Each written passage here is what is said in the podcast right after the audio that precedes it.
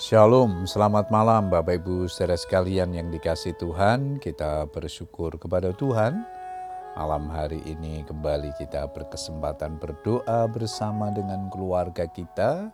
Setelah sepanjang hari ini kita menikmati berkat pemeliharaan Tuhan. Sebelum berdoa, seperti biasa saya akan membagikan firman Tuhan yang malam ini diberikan tema dihajar untuk dipulihkan. Ayat mas kita di dalam Yesaya 60 ayat yang ke-10. Sebab di dalam murkaku aku telah menghajar engkau, namun aku telah berkenan untuk mengasihani engkau.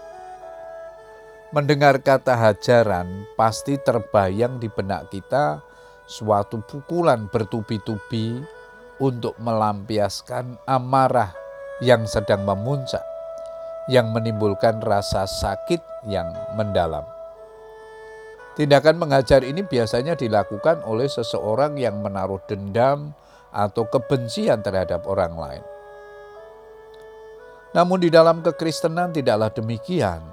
Hajaran yang dilakukan Tuhan terhadap anak-anaknya bukanlah karena Ia tidak mengasihi kita, Justru sebaliknya ini adalah bagian daripada kasih Tuhan. Ibrani 12 ayat yang ke-6 di sana dikatakan, karena Tuhan menghajar orang yang dikasihinya dan ia menyesah orang yang diakuinya sebagai anak. Tuhan mengajar kita bukanlah untuk melampiaskan amarah dan kebenciannya kepada kita, tetapi dengan maksud dan tujuan supaya kita memiliki kehidupan yang berkualitas dan bermanfaat. Tuhan mengasihi kita apa adanya, namun Ia tidak akan membiarkan kita tetap dalam keadaan yang apa adanya. Karena itu, Ia akan memproses dan membentuk kita sampai kita menghasilkan buah-buah bagi kemuliaannya. Emas murni selalu dihasilkan dari pemurnian dalam api yang memakan waktu cukup lama sampai semua kotoran dan ketidakmurnian yang terkandung di dalam emas itu terbakar habis. Bagaimana perajin emas tahu bahwa kotoran di dalam emas habis terbakar? Ialah ketika ia bisa melihat bayangan dirinya sendiri pada emas yang sedang dileburnya itu. Demikian juga hajaran Tuhan terhadap anak-anaknya hanyalah untuk memurnikan kita sampai rupa Kristus itu menjadi nyata di dalam kehidupan kita. Galatia 4 ayat 19. Berapa lamakah Tuhan mengajar kita? Sampai maksud dan tujuannya tercapai, serta tergantung kerelaan hati kita untuk dibentuk oleh Tuhan. Semakin kita memberontak,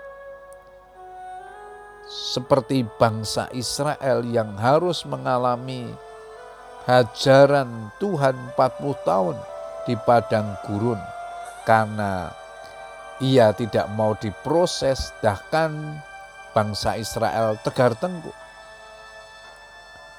Mazmur 94 ayat 12 di sana dikatakan, Berbahagialah orang yang kau hajar ya Tuhan, dan yang kau ajari dari Tauratmu.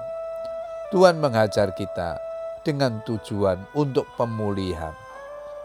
Seperti ketika Tuhan memulihkan keadaan Sion keadaan kita seperti orang-orang yang bermimpi. Mazmur 126 ayat yang pertama.